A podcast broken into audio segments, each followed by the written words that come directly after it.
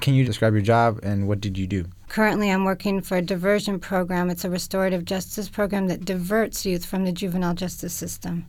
Um, uh, so I, I, just really feel like you know these issues around juveniles and um, you know the impact of our criminal justice system are, are so critical. Uh, there's a real um, concern about criminalizing our youth, and, and it can start out with something so simple.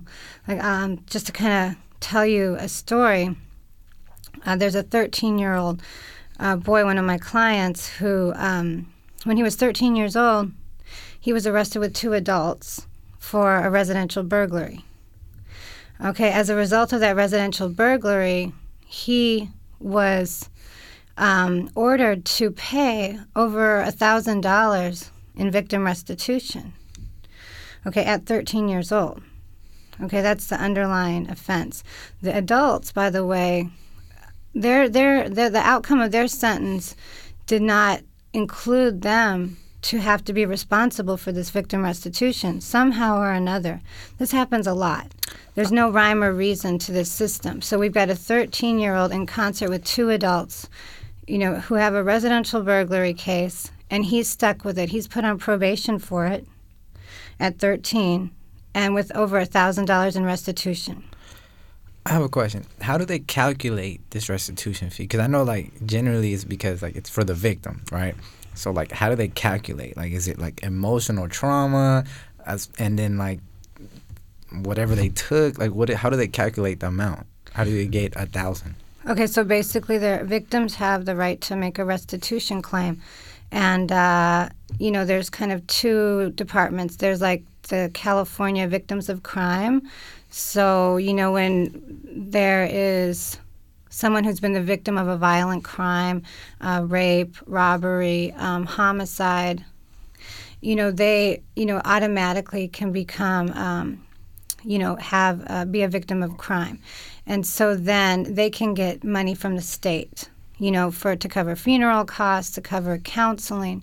But when we're talking about victims of like a residential burglary, victim of a vehicle theft, you know, the probation department and sometimes the district attorney directly contacts those victims and they ask them to file a claim and then and in that claim you know the victim can make a statement and also provide supporting documents to um, show or demonstrate their loss and then those are heard in a courtroom at a hearing, and then a determination is made um, whether or not that amount is reasonable, whether it's valid, um, and whether it's agreed upon. Okay. So, in theory, what is the point of restitution? Well, the point of restitution is to make the victim whole so that there's been a crime committed. And as a result of that crime, there's been some sort of harm, there's been some sort of loss. And, and most of the times, the traditional criminal justice system calculates that in terms of financial loss. Who is supposed to be monitoring this kind of like money transactions? Like, where's the money going? Who gets the money? Who deduced how much money? Uh, well, the, there's an uh, entity called Central Collections. So Central Collections like has on record, you know, the victim's name, address, contact information, and when then money is collected on their behalf, it's, you know, sent to them. I mean, fines, that's a whole nother story. Fines, you know, when you get fines for, you know, the felony in and of itself, the misdemeanor in and of itself, you get you get fines um, for the public defender. You get charged for incarceration. There's a fee for um, a daily fee for being in juvenile hall. There's a daily fee for if you're in um, GPS, the global satellite position. Um, there's an investigation fee for just for being investigated.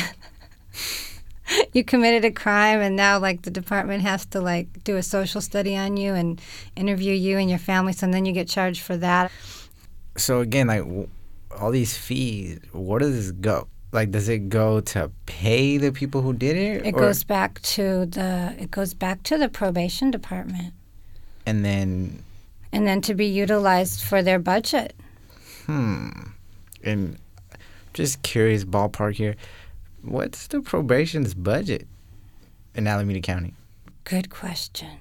I'm just wondering because like I hear all the time that they're understaffed, and I mean I see it because like you know we have uh, kids who come in here who are on probation all the time, and they're like, oh my probationer ne- never answers.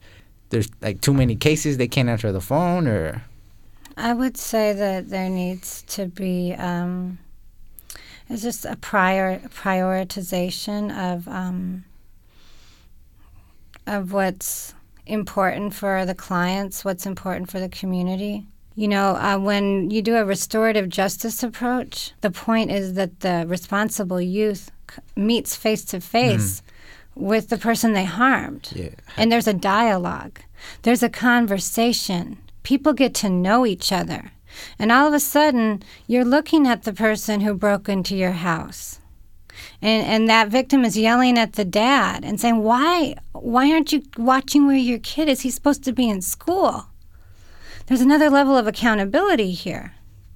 And then all of a sudden you hear about that family and you know their situation. And maybe once, like, oh, initially you were going to claim $1,000 victim restitution, but now you see this person as a kid who's struggling. It's like all of a sudden you see people as human beings instead of a district attorney who has some anonymous victim that they're representing. And all of a sudden you start to work this out as a community because we all live here together.